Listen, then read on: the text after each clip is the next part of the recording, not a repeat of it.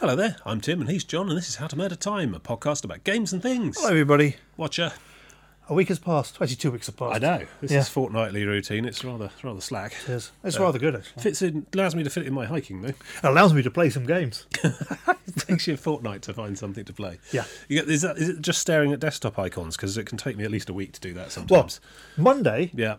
Full of enthusiasm for the show. Oh, you're going straight into it. I edit the last week's show. Right. Tuesday, thinking, right, I'm going to need some content for the next show. I go to Steam and I download all the games I think I might want to play. Right. Then I forget about them until Sunday. Good. Then you do like a frantic. And then the off week on the Sunday show. This is the off week now. Oh, right. Okay. I look at the ones I've downloaded, think, why on earth did I download those? Those all look rubbish, and download a new set. You got some sort of multiple personality thing going on, maybe? Yeah, I'm just indecisive.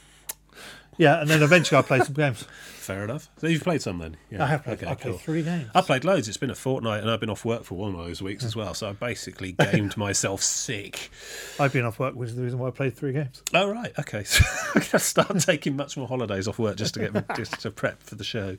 Yes. I'm going to go through the static group roundup, though, because we haven't talked about any of that stuff for a while. Okay. So Mondays is Path of Exile still. We finished it, sort of, I think, maybe. We killed a lot of gods, and then we killed another god that apparently was a god that was created when we killed the first god back at Acts 3 or 5, and accidentally let out the other god with the horns. How do the gods feel about that? I don't know. Well, they don't, because they're all dead. Oh, good point. Yes. God is dead. Yes. If you go, it's not really atheism if you go around killing the gods. Well, no, because you clearly believe in them, and they are extremely potent. I have absolutely full belief in their powers, because they're using them to pound me into the ground and then do this big wave blood attack that has massive damage. Well, they're not that godlike, you're beating them. So, well, quite. I'm obviously more powerful than God. What is it when you believe in gods but consider yourself far more powerful than God? It's a Zeus complex.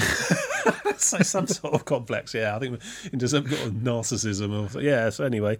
So knotty theological problems aside, yeah, we've got to the end of Act 10, I think, which I think makes the end of the story as currently exists. Lots of... the whole Acts 5 through 10 were basically you going back to all the places you visited in Acts 1 through 4 and killing everything again, yeah. Because you do something at the end of... Oh, spoiler alert. You do something at the end of Act 5 that unleashes... I think you kill God, and then there's a different god who's even worse, and then you spend the next 5 acts killing a load of other minor gods in order to get a run-up and a big smack in the face on this big god that you let out. By any chance? Yes. And this is just a stab in the dark. Yep. An excuse to reuse all the levels. A bit. Well, they've been changed, and it is interesting, and presumably if you're invested and care about the world quite... And do you? Considerably. Oh, of course I do, yes. Yeah. Yes, I care. It's interesting seeing the places messed up even further as a consequence of your heroic actions, you know. I mean, heroes destroy everything in the end, is what I've learnt. Yeah. It's a valuable lesson. So we got to the end of... there was just a horrific boss fight. I've really enjoyed the game. So basically I'm the Marauder, which is the warrior class, the strength, all the red gems and everything. And I came across one skill which basically when you kill them, they come back to life and act as a minion for you for about 30 seconds. Excellent. Yeah, so basically warrior becomes a minion master. Now, you've got these support gems. You can link them together in link slots in the same piece of equipment. And if you put various different other support gems in, those abilities apply to that initial first ability. There's quite an elaborate amount of theory crafting going into it. Dr. Torag understands it all and is our mentor and guide. He has medical training there. Well, quite. And if you link the multi... There's a melee splash support gem you can link to the dominating blow gem, which means that you do AoE hits, and everything you kill when you hit AoE comes back to life as a minion as well. Oh. And then you can add minion duration support, which means they last longer, and you can add life stealing. So I don't know if the minions gain the life stealing as well, but certainly when you hit stuff. So basically I've got a really sort of cheesy combo of gems, which makes me capable of having about 30 minions on the screen at any one time, which is rather confusing for everyone, including me, I have to say. Just they've got these white symbols over their heads. Do they sort of know what they're doing? Yeah, they just run around killing everything. Oh, excellent. It works up to yellow grade bosses as well, and those are the ones that do AoE auras and buff whole groups of monsters, and then I take them over and they'd start buffing all of us. And so every so often we'll be zerging our way through, and then I'll accidentally kill a lieutenant boss who does AoE speed boosting to everyone on our side, and all the minions start going crazy. We start running around not being able to click through doorways because we're moving too quickly. Hilarity ensues. And meanwhile, you've got Dr. Torag, who's basically specialised in... He's summoning all sorts of elemental golems and stuff, but also he's got this fantastic sort of scorching ray beam attack, and then he's just like spinning around as a lighthouse with this big sweeping ray of thing. And Multi's got like bow skills that fire 50, 60 arrows at once in a big fan, and each of them fires about another 10 arrows, and each of those arrows... You're going to spend the first 10 minutes of a fight stringing your bow. It's just... Yeah, I know. You want a belt-fed bow, really, I think. But yeah, and all of those arrows fragment into smaller bits, and each of those bits does poison damage, and oh, it's just crazy on screen. It's got that... It has that sort of... I find myself just giggling insanely a lot of the time while playing it, because there's just so much insanity going on screen at any given time. It's hilarious. I love it. It really reminds me of full Team City of Heroes mayhem, which had a similar kind of consistency to it. And then we'll come across some plot relevant major boss, and that turns in, and that just, it's like, you know, dropping a sleeper onto the, you know, dropping concrete blocks onto the railway track of my enjoyment. You just slam into this thing. There's a dance. There's a gimmick. There's a combo. They do 3 stages. They bring in ads at this point. You've got to dodge all this stupid things all over the floor. I get insta killed running to the boss a lot, and it just you just restart at checkpoint, which puts you back at the boss arena's doorway entrance, and you just run in again. And so we just keep going and zerging over and over and over, coming out of it feeling, you know, having beaten it, because we have infinite lives and the enemy doesn't, and it doesn't regenerate between goes either, so you're going to kill it eventually, but it's no fun, and you just come out of the whole thing feeling rather dirty and just unsatisfied by the whole experience. So, and then we get back into killing yard trash on the main levels again, which is the bit I like. So yes, it's a sort of up and down experience for me, that game. I don't like the bosses. I like the normal day-to-day play. But there you go. But, you know, it's a computer game, so you've got to have bosses. Yeah. Why? Because. All right. Anyway, only one of the games I'm talking about has bosses. Why do you need bosses? Perhaps now's not the time to go into that lengthy topic show, but I mean, yeah, we done. Maybe that could be 200. We done two big discussion on why we need bosses. We done all the way up to the end of Act 10. Apparently, there's a big countdown logging. When you log in, there's a countdown clock on the login screen that I think expires in about 5 days' time. So obviously, there's some big content patch coming. It's another huge update for free. Are you sure that's not the countdown clock to the countdown clock resetting? It could be. I don't know. I'm extremely curious to see what happens when it runs out. Yeah, but now we've moved on to this Atlas of Worlds type concept. There's this sort of post-end game thing. So yeah, hey, we've killed a great many gods and left the world in more or less the same kind of state as when we found it, which, just, you know, a bit godless. It's all you can ask for. De-godded. Really. No, I think a couple of the gods or angels or something survive and sort of wander off. You know, sequel hook. I don't know. I can't quite remember what that was about, to be honest. I was just drained from the boss fight. But now we have this map device and another NPC who has given us a whole load of these fragments of bits of map. And basically, you can make maps. We haven't done this yet. We sort of stopped before we got started on it. But apparently, there's a whole sort of post-end game rinse and repeat pseudo raiding, I suppose, thing where you build map fragments and you use them in a special device, and it teleports you to random worlds based on those map fragments, parts and so on. And there's this huge atlas you fill in block at a time as you go through. I've no idea what that's like, but it has the feel of a kind of make busy, rinse and repeat, keep players occupied until the next content. Is it by any chance a randomly generated level system? Well, I mean, the whole game is a randomly generated level system. Okay. No two visits to the same map are going to be like... I mean, they persist for about 8 minutes until after you left them, and when you go back, it will have repopulated. And it'll have the same tile set, but it won't be exactly the same map.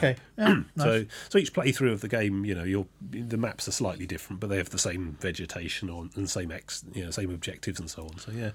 So, yeah, we're still going on there. I don't know. I'd be quite content with what we've done so far, but I want to have a look at this Atlas of Worlds map thing, and I guess the expansion thing will be along soon enough for us to be still playing while that happens. So there might be more there, or there might be something else on the Mondays, I don't know. But I'm still going there anyway.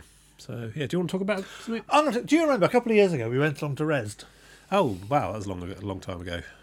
The last one we went to, with the stupid guy with the hammer. Or was it the axe? Anyway...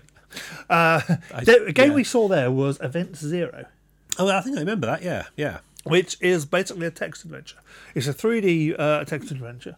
But you sort of type it in on a console in-game. You're walking around a space station, and you're just using the mouse to move, so it's left button to go forwards, right button to go back, mouse to pick your direction, of course, by looking around. Yep. And then everything on the keyboard goes into, if you're close enough, to the nearest terminal.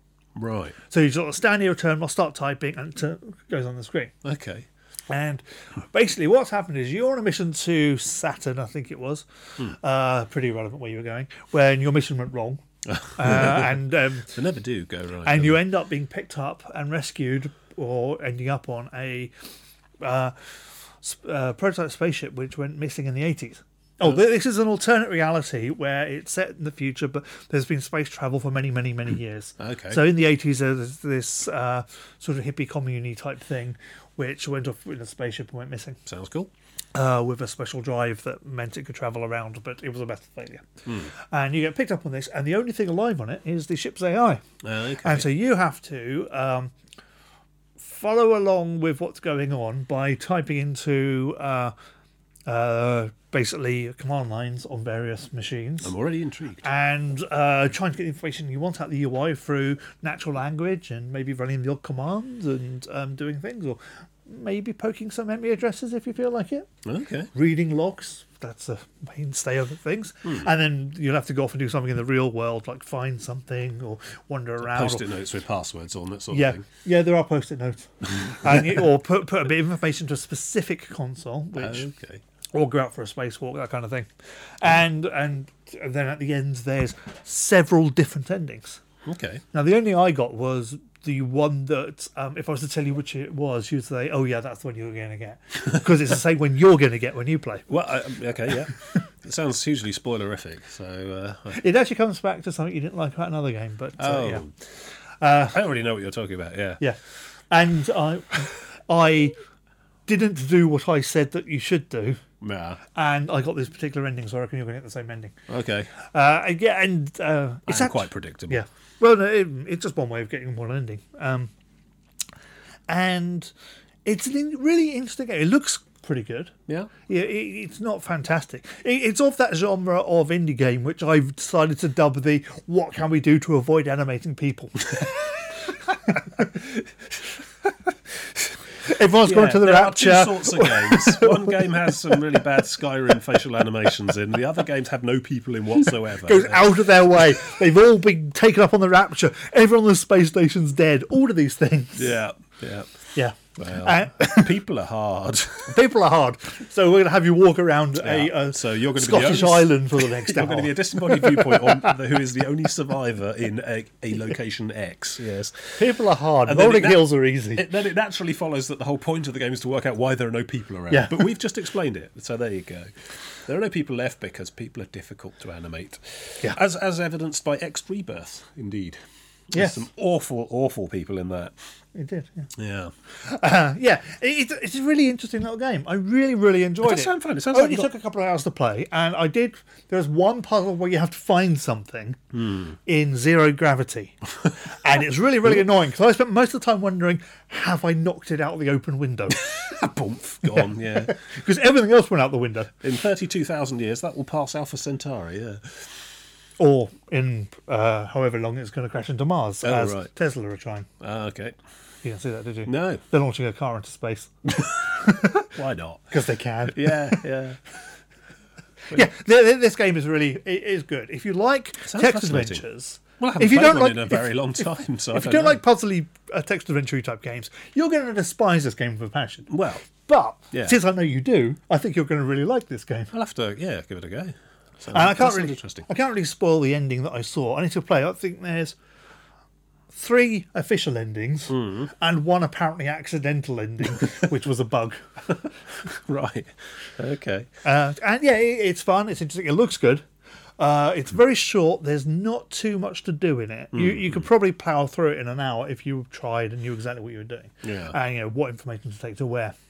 It does a really nice thing as well. There's 5 or 6 bits of really important information in the game, like numbers and command lines and things like that. Yeah. Passcodes. And at the top right of the screen, it just puts them up there. Okay. And so they're always on your screen. So whenever you get a vitally important bit of information, it's up on your screen so you know where it is. You don't have to write it down on a bit of paper. Oh, that's no fun. Scraps of weird paper you come across 2 years later. What was that? There's other things in there which are optional things which you can still write down. So it works on at least 2 levels. Yeah. So it's very hard to get incredibly stuck. There's only one place I think where you could get incredibly stuck. Yeah. where it's not obvious. And this is the bit which actually has a timer as well. You have to complete your task before... Oh, I don't like timers. Yeah, you're basically doing a spacewalk. Yeah. Oh, and you have to... Naturally, there's a... You have to go back before your oxygen runs out. But you go back in, repressurize the airlock, go out again, and you're fine. Oh, okay. But there's just this artificial time thing. And I took long enough to figure out the puzzle that I ran out of oxygen. I'm thinking, now I'm annoyed by this because I've got to go all the way back and get more oxygen and come back and finish this. All right. So I don't think they really needed that. I don't think it needed the pressure of... Yeah, it seems an odd... It's just arbitrary timer on one particular puzzle. Seems like it includes it gets hidden away behind an oxygen level, but it's just an arbitrary timer. Mm. Oh, so I enjoy it. It's fun. It looks good. The sound of typing is satisfying. And something I've games which do better key presses than my keyboard I like because I don't like having a mechanical keyboard because I like to be able to type in a house with other people. I can't. And There is a level of hell awaiting people who use mechanical keyboards in offices. Mm. Yeah. Generally one that's just had a can of Coke poured over it. There's nothing more annoying than just someone clacking away from 100 foot down the end of the office. Mm. Yeah, really annoying. Yeah. But this game is good. I recommend you play it. Excellent. I still haven't played that other thing. No, you haven't. You should play that too. Yeah. Was it Stories Untold? Stories Like Us, something like that, yeah. Stories Like Us, yeah. Okay. So Tuesdays, we're still playing Elite Dangerous. Huzzah. Quite regularly. Yeah. We did some community goals involving smuggling rare commodities from two ends of the galaxy to each other, which was quite a quiet week. But we're just generally chipping away at the CGs as they occur and that kind of thing. I'm getting quite good at the whole smuggling thing now. Yeah. I'm getting very, very sort of casual about it. Well, the Diamondback Explorer's got a very low heat profile anyway, and that means you can hit the silent running thing, which means it shuts all the heat vents, which means you basically cook yourself in under in certain amount of minutes if you don't get in there. So you fly in and basically traffic control suddenly lose track of you at that point and can't scan you. So that's all quite good. Yeah. So the silent running thing isn't blowing up all of the... there's a silent running button which detonates nuclear charges in all the hydroponic bays at the back. Yes, no, not that. But we found that big list, that big spreadsheet that's maintained by the community. You'd have to Google for it, but it's a big old list of interesting things to see out there, like that big outpost that we were wedging that anaconda under the archway of the other time. That was fantastic footage when I came to edit the show. You should have been there. It was crazy. We were just lost our minds that evening. We were also trying to see how high we could lift an SRV into space. That was good. So I mean, I don't know about long-term goals. I've sort of picked out a bit of an upgrade goal, I think. I've decided because for a really long time I just lost interest in upgrading because the Diamondback Explorer was fantastic. It was all I needed. Relatively cheap rebuy, very long-range jumping. But now I've decided, whatever, let's get a Python.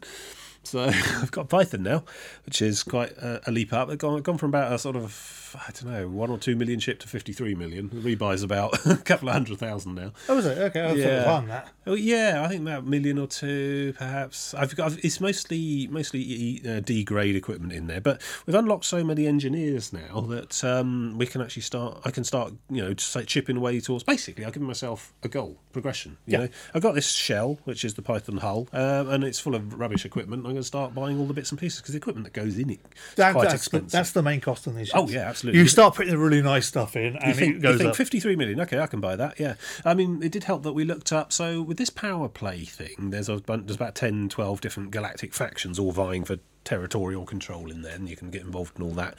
One of the power play people, when they control systems, lowers the prices of ships by about 15%. So we did some extensive research, and I went and got myself a load of money off, and that 15% off. Did you have to fly to a very, very remote station? No, it was only about 20 light years from where we were when we started looking, but that was good. But this 15% off means that, because your rebuy is based on the price of the ship, what you paid for your ship. Yeah. Now, if I paid 15% less, my rebuy is also 15%. Oh, okay. Forever, whenever I get this ship. That's nice. Yeah, so it's definitely worth hunting around for. I mean, remember, kids, buy your spaceships in sales. Yes, look for the sales. I mean, I think there's this Shinrata Desra system where you can only go if you've got an elite ranking. Okay. And I think everything in there is 10% off. Doesn't matter which elite ranking. No, either of the three. Oh, cool. Yeah, but it's a special, some kind of special officers club for the game, basically. And there's a Jameson Memorial Station, the Commander Jameson, of course.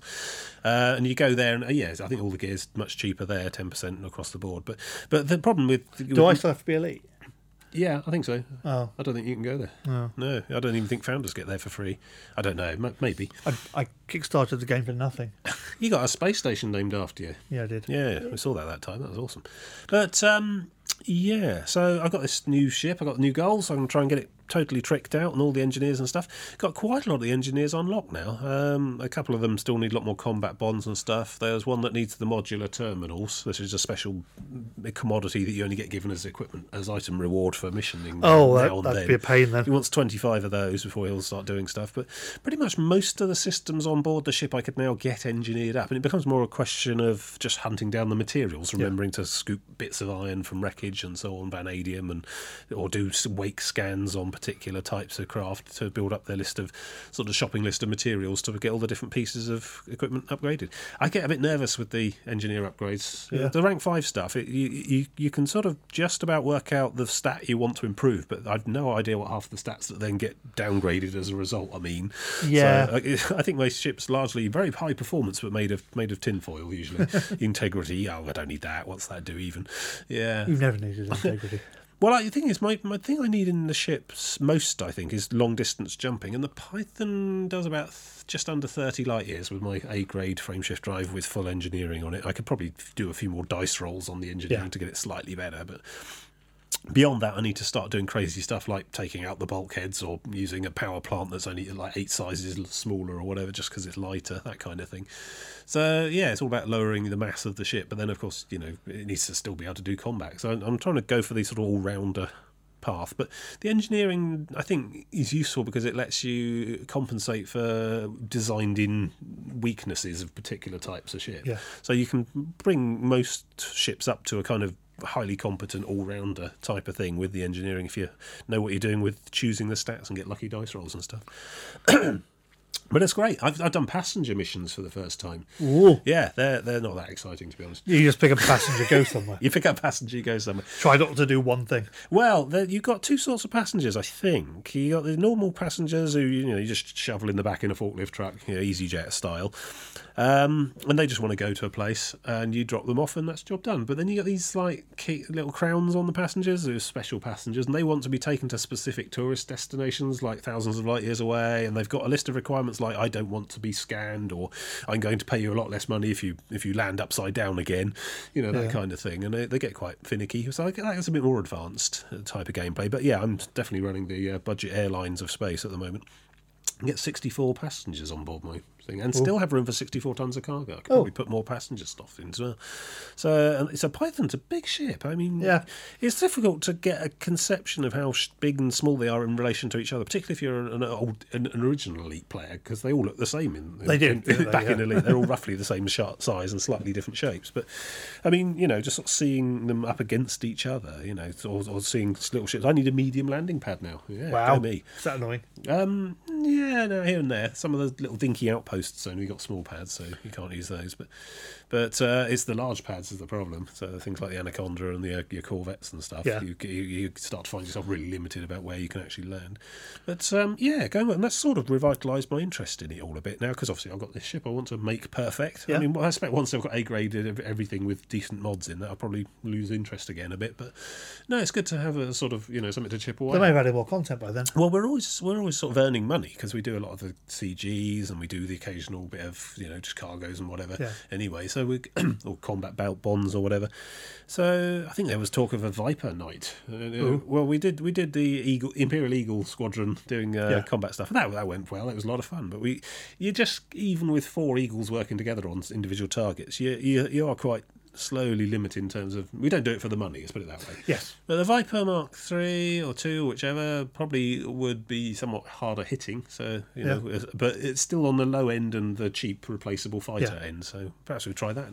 But yeah, it's just good to have more goals to work towards, and I'm still interested in looking for all these interesting places, like these out of the way outposts on planets, or these the sort of space structures with tunnels through them that they use for the close quarter combat stuff. Some of those exist in the game as well, so try and wedge an Anaconda in one, see what happens.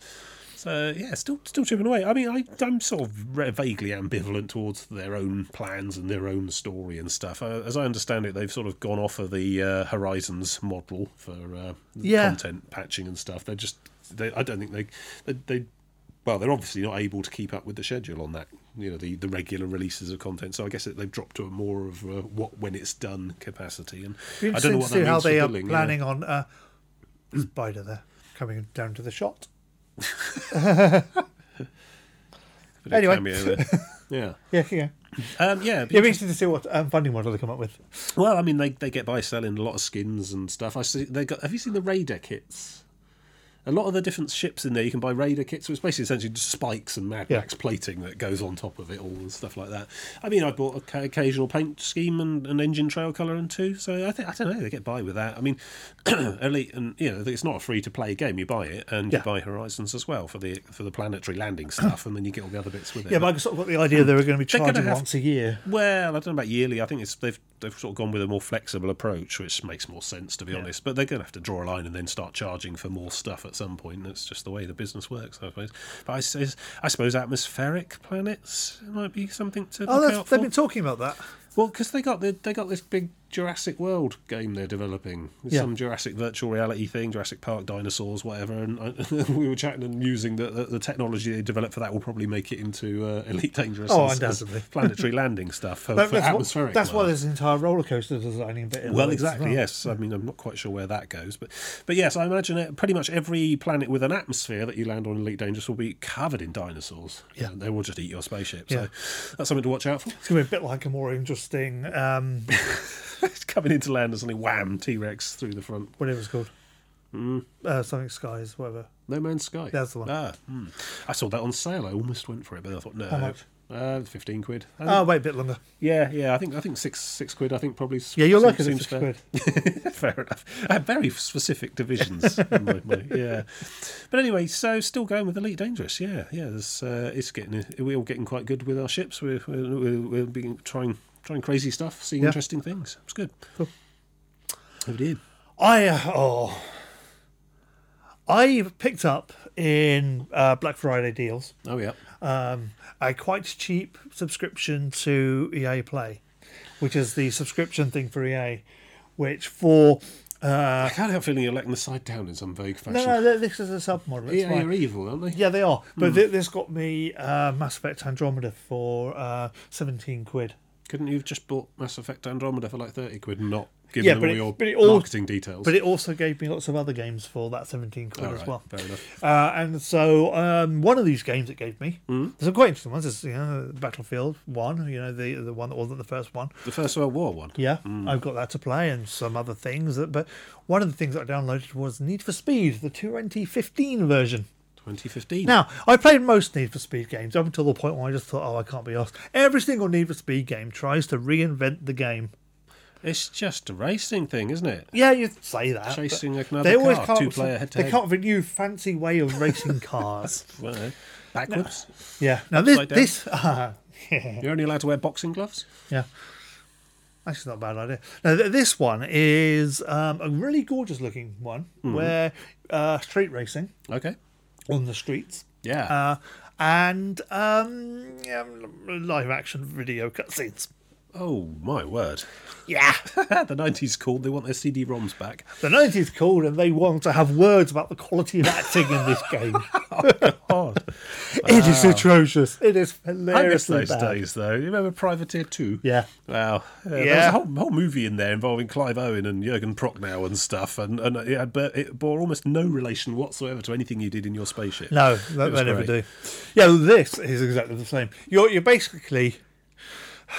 You race a bit and then watch some of a film. You start off, you're driving along, there's a police chase, and you're doing, then you meet these people. And there is this idiot guy, trust fund kid with hat on backwards. And, right. Yeah. Is he you? No, he's the guy you're talking to. And he takes you along to meet his friends, you buy a new car, you get a bit of garage space, you meet the...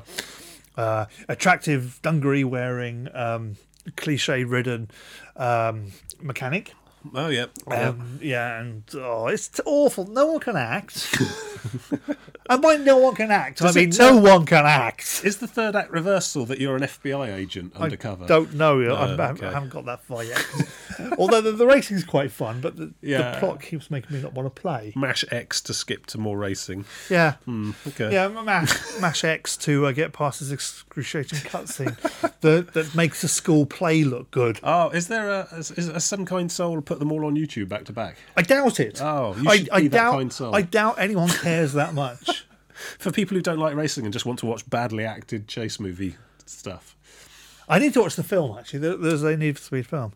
Have you not seen it? No. You're a huge fan of it. Oh, I think you're Fast and Furious. Is that something? No, I like Fast and Furious. Right. Yeah, no, I need to watch the Need for Speed film, which has got the guy from... Has Need for Speed started as a video game, or was that a film to begin with? No, it started as a video game. Oh, right, okay. Back Fast and Furious was a film first. Yeah. I get very confused. Yes. Generally. Yeah. Hmm. Yeah. There was a film version which was atrocious, and I suspect the acting is better. It's probably that those cutscenes. Yeah. No. Probably just ripped directly. It's different people. Oh. It's named actors in that one, like the guy from Breaking Bad, and I'm sure there's someone else. Good. But in the game, I've got no clue about any of these people, and I really never want to see them again in any professional acting role ever. Right. Because it's terrible. FMV cutscenes. I know, it's so cute and quaint. And I don't know what's worse, the fact that they're in there, or the download wasn't that big. Oh, some very, very, very bad compression going on there. No, it does look okay. It's shot competently. But when you actually do Are we talking sort of podcast grade, or actually with lights, or some sort of director bloke on a chair? I'm sure that somebody was directing. Okay. And I'm sure they had lights. So it wasn't just improv then? No. Imagine if we decided to do live action cutscenes for a game. We are available. And we will do better than EA. I promise we can do better than EA. I've always wanted to do video game voice acting. It's my big bucket list. Oh, you will. Yeah. I should mention gameplay, really, shouldn't I? Yes, tell us about the gameplay. It's a driving game. Right? I don't like it. You earn money to buy cars. Yeah, no, you earn points to buy cars and buy upgrades to your cars. To fire tools, there's shells. There's no power-ups, but when you do a skid, it's a bit too exaggeratedly arcadey, and you end up sideways too easy. I don't like it. It's not a technical race. It doesn't feel right. You can't adjust your suspension. It doesn't feel right, and I find it hard to follow the map when I'm going full speed because of the lines on the ground. When it's at night and really, really reflected neon everywhere, it's really, really annoying. Does it do that blurring thing around the edges of the screen to show you that you're going fast? I haven't noticed, but let's say yes. It's the sort of thing they probably would do. Fair enough. Sounds really cheesy. It is very. It is all the cheese. It is a fine English cheddar which has been matured in a cave for 10 years worth of cheese. Right. Not a pile of individually wrapped American cheese slices. Oh no, it's nothing that amateurish. Right. It is a proper amount of well-honed quality cheese. Yeah, a blue vein through. It's not accidental cheese. A lot of effort has gone into the cheesing. Okay, fair enough. Good. Yes, terrible. So for connoisseurs, whatever. Okay, good. All right. I'm going to talk about Wednesdays. No, don't do Wednesdays. Thursdays. No, don't do Thursdays now. No. What do you do Thursdays now? I just play games anyway. Single player games, which I've talked about on other shows. Fridays we do Pathfinder, but this week we had a week off because of non-attendances and things, planned non-attendance. So this week I was playing Fortnite. Fortnite. Yes, wow! Player battle royale experience. How did you get on with that? Because that sounds like your kind of thing. What were you, 98, 99? Oh, yeah, I was in the sort of low 90s, yeah. Oh, God. So, I mean, very many viewers, but not me, are probably aware of PUBG. Yes. Yes, PlayerUnknown's Battlegrounds, which apparently is bigger than, like, the Beatles. It is, yeah. And is the Warcraft killer, I think, according to various studies. Strange. No. Yeah. I don't know. I think Dave's... Do you know what Warcraft killer was? Every other game since Warcraft. Yeah, Dave's put a chart in Slack that showed concurrent players and stuff, and it's slowing down now, but it's slowing down at about 3 million concurrent players. It hit China. Yeah, it's astonishing, and you can now legally play it in China as well. So PUBG, yeah, you buy it. It's a buy to play, with cash shop consumable cosmetics, and yeah, it's essentially the format is 100 of you jump out of a plane that goes over an island, and you all skydive to different parts of it, and then you have to try and kill everyone else. Yes, the basic premise. There's not even like some ideological struggle. There's no philosophical concept involved there. You're not fighting for power or victory or freedom. You're just trying to kill everyone else to be the best. Yeah, to be the last. It's a bit sociopathic, I think. It is, yeah. Anyway, so you end up on this island. The island's got like trees and buildings and hills and stuff, and there's all sorts of power-ups and weapons and things, and you frantically scavenge some of that stuff, then try and kill everyone around you. Yeah. Unless you are the careful and considered sort of player who likes to hide in the undergrowth and wait for everyone else to pick each other off, there's a new added twist, which I think is the PUBG unique special sauce, in that the map, there's a circle on the map which over time shrinks. Yeah, and you have to be inside the circle or it kills you. Yeah, so that really sort of blows out the water any kind of camping sniper type gameplay. It is my preferred. It is designed to be annoying to you. Yes, specifically me. Anyways, and then eventually you're in a circle that's like 3 feet across, all trying to punch each other with the pistols, all Reservoir Dogs styley or whatever. I don't know, I've never seen the end of one of these Fortnite maps. Anyway, so Fortnite is when Epic Games, who are famous for the Unreal stuffs, Unreal Tournament and what have you, they're busy working on some co-op zombie survival thing with building, and then thought, oh, that PUBG thing's quite popular. So over the course of a weekend, they wrote a mod for their own in-progress game, which offers you a free-to-play.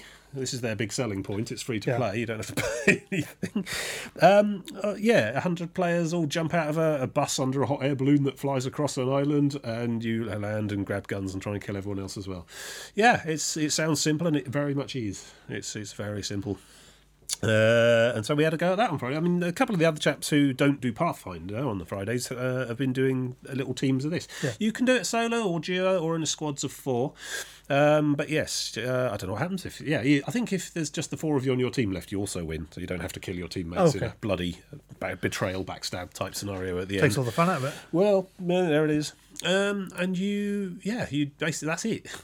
But Fortnite's unique selling point, because it's not actually a 100-player battle royale game at all, it's some in-progress early access zombie survival game with building elements. Yeah. In Fortnite, you can build stuff. I like the building in Fortnite. I don't like the building in Fortnite. Oh. It's absolutely... Well, it probably makes a lot of sense in terms of the co-op pay for early access, PvE, 4 players surviving and save the world thing. Probably makes a lot of sense. It's a nice slow thing.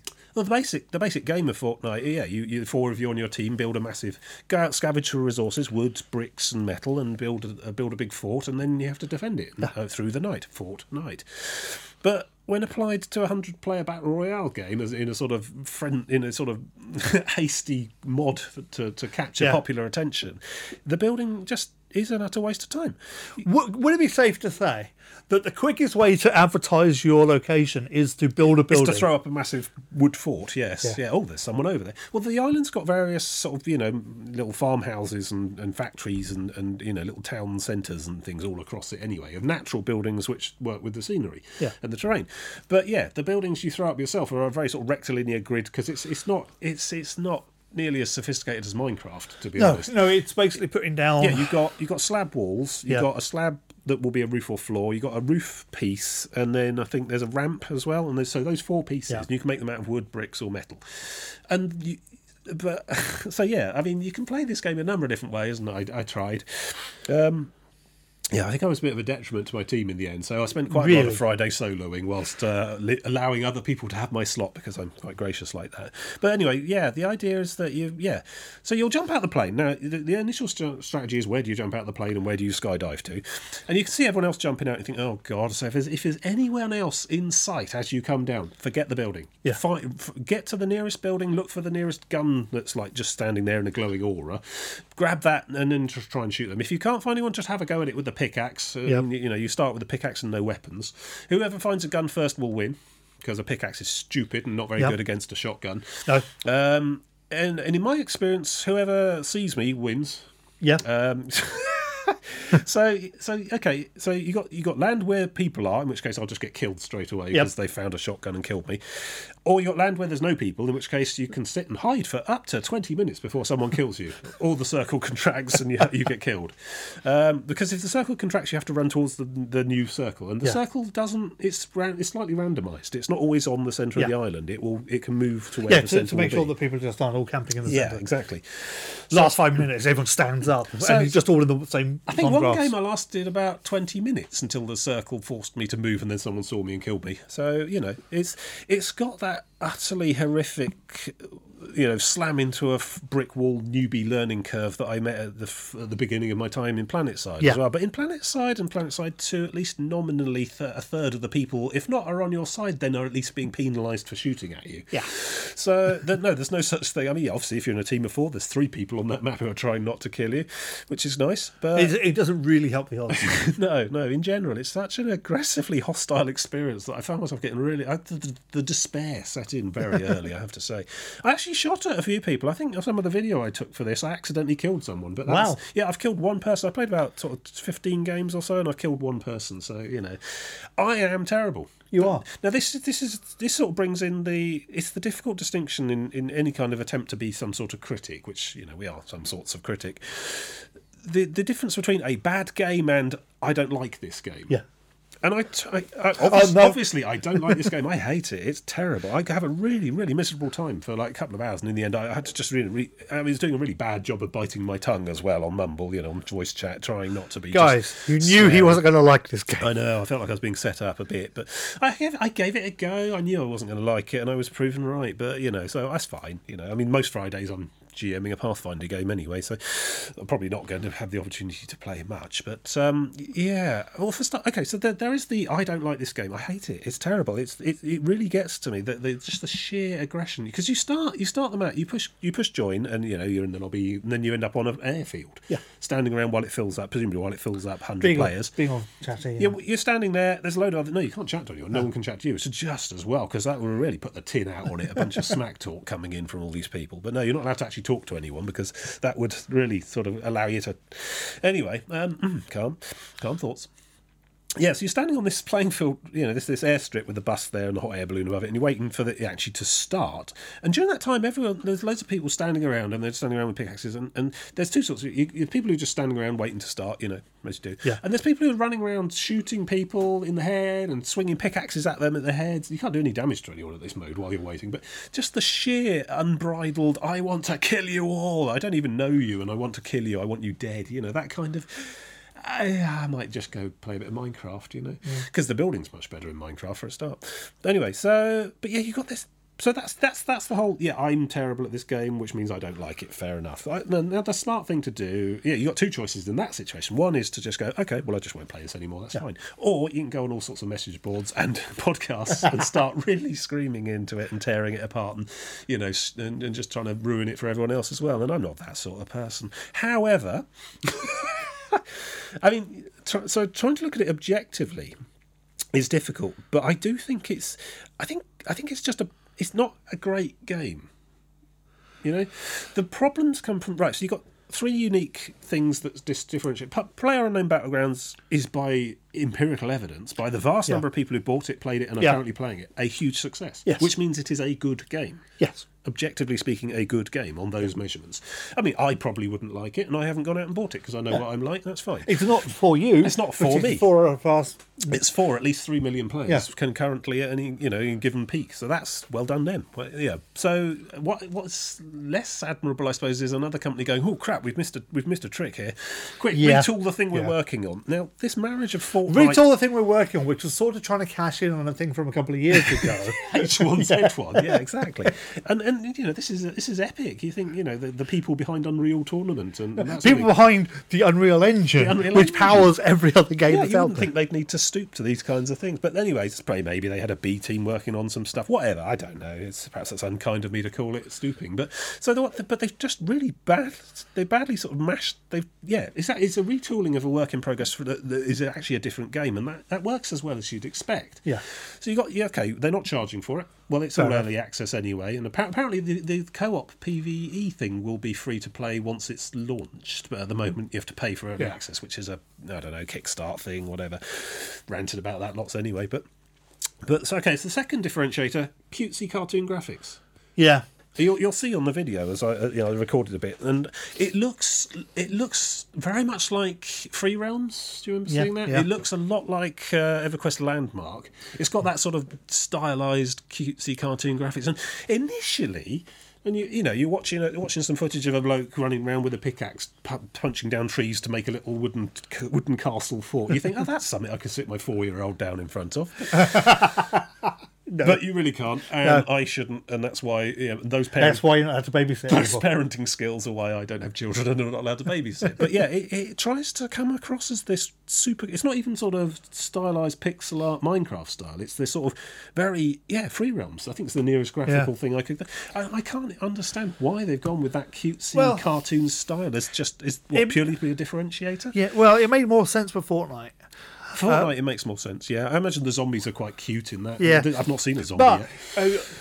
You couldn't just go out and make it realistically like sort of graphics. World of Brown, Dark Souls, whatever, yeah. Because that would just be, oh, look, they are really ripping off this other game, which is far more successful. Oh, they're already ripping off H1Z1 or whatever anyway. Yeah, the art style, I suppose, is an attempt to differentiate. But the worst thing is the building. It is such a red herring. You've got this UI with all pickaxes and how to build a wall and resource counters and a backpack and stuff. And none of that at all is any use. I've seen it used. Right, so a couple of times when I was killed, when you're killed, you get the privilege of watching the person who killed you go on to win the game, if you like, from behind them. I can't really stomach that for very long, but you're meant to look at that and learn. Yes. Well, this is it comes into the whole thing. But what they seem to do, no one I've watched who is successful builds a fort. No. A fort is where victims wait to be harvested, essentially. Yes. I don't know, some quirk of the defensive, because they've designed it so that these walls are relatively weak, because you don't want to Pete having to try and use shape charges to get people out of concrete bunkers. That's when it comes down, that cuts into the immediacy of the experience. When it comes down to it, it's a game about mobility. Yes. So building and forts do not scream to me mobility. And on the off chance you built a fort that can is tough enough and successful enough to defend against marauding players, the circle is going to kill you because you can't pick it up and move it. It's so you stupid. You put it on track. So stupid. To build anything at all. I've seen the construction used successfully in two scenarios. One, getting up cliffs. You just build a load of ramps and off you go. Fair enough. Two, it's instantly deployable cover. Oh, okay. You're in a one-on-one doing your stupid bunny hop circling and whatever. Yeah. Shotgun. Bam! Yeah, wolf. Well, literally, it goes down instantly and it will stop projectiles instantly. It does an animation of building up as it goes, but from the instant you place it, it's blocking shots and cover. And don't do it with just a wall. Do it with a ramp facing your adversary, because then the ramp blocks shots. Yeah. You could get then to run up the ramp and gain tactical superiority because you can fire down on them or use the top of the ramp as cover. And they can't. They have to run all the way across to the other end of the ramp and come up. They have to do a big U-shape. All of a sudden, that's a much more exciting idea for a game. You're some form of techno mage thing who can put down walls and things. Deploying actual riot shields or barricades or whatever. That makes a bit more sense. But the whole fort thing is so stupid because it's not designed for a 100-player battle royale concept at all. And then, of course, I think we're straying back into it's not for me territory rather than it's a bad game. I'm not sure we ever left. Perhaps these are all fantastic ideas, and it's a fantastic game. The fort is a stupid idea. The fort doesn't work with it. I don't know. It's odd. Anyway, but so the game loop cycle, there's no respawning. Okay. Because it's a 100-player battle royale game. You get one life, and then you're done. Yeah. Fair enough. I understand that's about the rules, but it really means that the opportunities to learn to play start to get further and further apart. Yeah, those critical engagements. First, you got to stand around on the airfield. Well, you got to push. I am ready, and then sit in the lobby until it match makes 100. Then you got to stand around on the airfield till it loads up. Then you got on the bus, flying across the top of the zone and choosing where to jump out. Then you got about 10-15 seconds of parachuting to do, and that's the very quickest you're going to get gunned in the head. You'll land immediately killed, and that's a mercy. I find when it's that quick, but no. Then you got to run around, hide in a field, stand on a hill for a bit, wait for a circle to push you together, and then suddenly someone in the distance hits you with an assault rifle or a sniper rifle, and that's it, game over. It's that whole... I mean, I sort of tolerate PlanetSide 2 and quite enjoyed the overall spectacle, because part of it is detached from me. It's not me versus everyone else. It's not my story. It's a war. I'm watching it. Yeah. I can participate. I can help. I can whatever. But with PlanetSide and stuff, you... and a lot of the Call of Duty style LAN, you know, sort of deathmatch shooters. The Halos. Yeah, the standard form of multiplayer shooter is very quick respawns. Yeah, get back in, get back in. All of them is back in the action. Yeah, getting back in the action is key. Because the more that precise engagement window where it's that 1 or 2 seconds where it's you and them trying to circle each other with a shotgun, you need as many of those as often as those as quickly as possible so that you can learn and improve. Whereas the game loop in here is so staggered and so much sitting around and waiting in between sudden death from a stranger half a mile away that you don't get a sense of being able to rapidly start to improve your skills.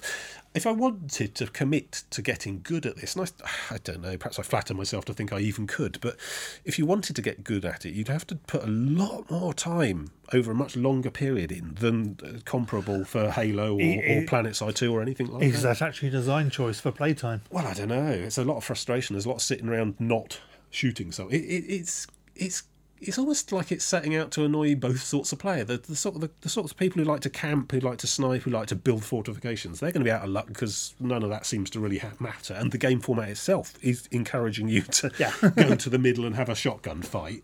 If you happen to have built your castle in the middle, good on you. Yeah, but... well, maybe. The castle's not that great in the first place. But then there's the sort of player who wants to just immediately have a shotgun fight. And they have to do this bus thing and skydive a lot and then hunt around what's actually quite a enormous island looking for these other. If you think 100 players, fine, that's sort of typical PlanetSide 2 numbers. But those 100 players will all be working on an objective in one place. You know, two enemies, you know, two sides or whatever. Whereas this, you've got hundreds of players scattered around the islands. And the most successful matches I've had are ones where I've just managed to not see anybody when I was skydiving down and then just hide in a shed. And if you hide in a shed, different definitions of success. If you hide in a shed until the circle kills you, you can quite comfortably get into the top 25. Because essentially, any two people who land next to each other are going to kill each other, one or the other. Yeah, probably both. But one of them will win, one of them will die, and then that's. There's no healing, is there? There are potions. Okay. I think that's another vestigial throwback to the zombie survival side of it all. I don't think any of those necessarily helped. I don't know. I mean, I'm probably making a lot of very, very unfavourable first impression judgments, but I've played a lot of these sorts of games. Considering it's the most popular game on the planet. Well, not that one. Not that one, no. The other one. Though Fortnite's quite popular as well, and of course it is free, so that's a thing. I don't know. Yeah, I didn't really enjoy it, and I'm not sure I'll be back, but I'll give it a go. Yeah. I just don't get the Battle Royale thing. I mean, it's the very worst kind of... I've done my time on Rallosec, and I'm not going to bore you all with another anecdote here, but I've done my time in a everyone versus me environment, and I just don't like that. I mean, I'm paranoid enough about strangers in real life, generally, and we have laws and police and rules and things, but, you know, in a simulated murder... I can't think of another game which closer matches the description Murder Simulator. You know, that phrase that gets bandied around by ignorant right-wing commentators who don't actually know anything about computer games. This and presumably PUBG as well really do fit that thing. There are 100 of you in a field trying to kill each other. Yeah. That's all there is to it. There's no greater goal or glory. They got an XP bar and you can earn daily challenges of XP for doing X number of this, that and the other, and there's a cash shop for different T-shirts and whatever, but all on the whole, I found the whole thing just a rather unpleasant experience that I probably don't want to repeat. So there you go, Fortnite. I think you should give it a go. No, all right, it's not my kind of game. Yeah, over to you. I'm gonna have a quick talk about a mobile game. Okay, now this is a mobile game. Yeah, I'm just gonna say from the start, I don't think there's any microtransactions in it. You pay to play to start. It's £3.50 or so, and then you play. Mm-hmm. And then you can play for as long as you want. There's no stupid timers. Okay, sounds good. This is a game, it's a Japanese game, called Million Onion Hotel. Million Onion Hotel. That's a great name. I like that. Which is basically a puzzle line matching type clicking game, where you have this grid and onions on it, and you tap the onion and when you make lines or whatever you get a score. I'm sorry, I just find the word onion very funny. I know, I don't know why. It is It's a funny word. Yeah. Okay. Yeah. And it's all very hectic, and lots of interesting sounds, and lots of interesting lights, and lots of interesting things that happen. And I couldn't tell you what the hell's going on in it. I'm just clicking away like mad. There's boss fights, which involve clicking on knights, and it's the same puzzle game. It's really, really fast and frantic. And then after, sounds amazing. Then between fights, it goes to a plot, which starts off with the guy going to a hotel, having sex with a lady. Right. Then the mafia fighting the army in there, and yeah, it gets a bit weird. Wow.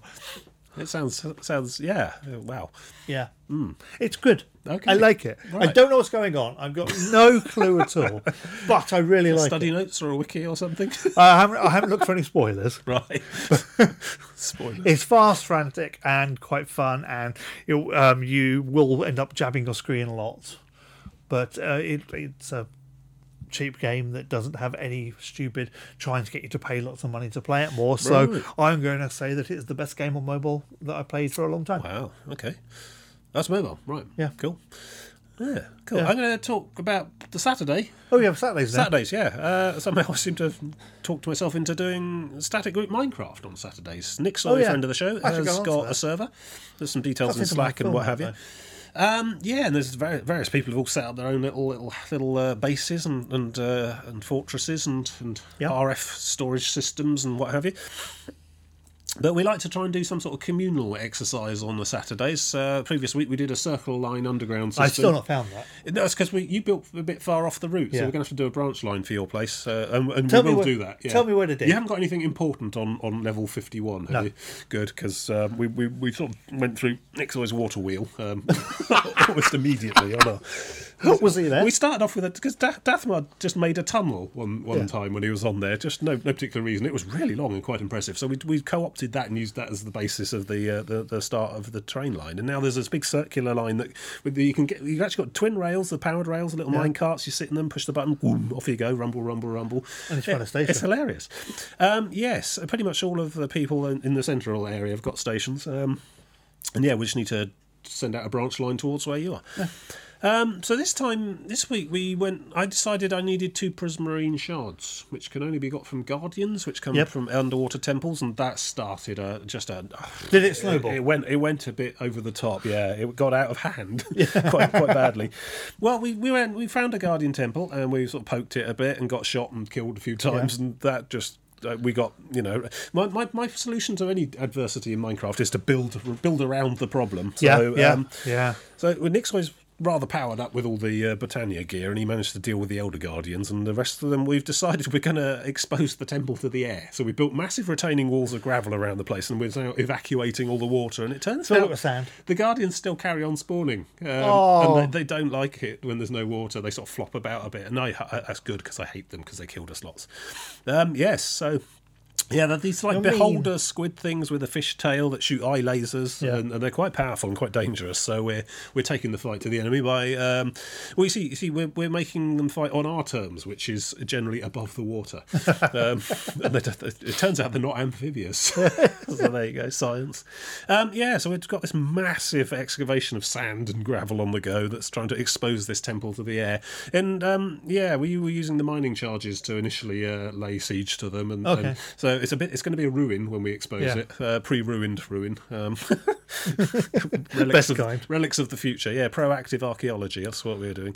But there's quite a few other ideas of things we want to try and come up with and things we want to do that sort of, requires quite a lot of manpower. The fun of it, I think, is for me, is not just, it's another shared Minecraft server. Let's just race off to the distance and build, a fort and not talk to anyone or anything.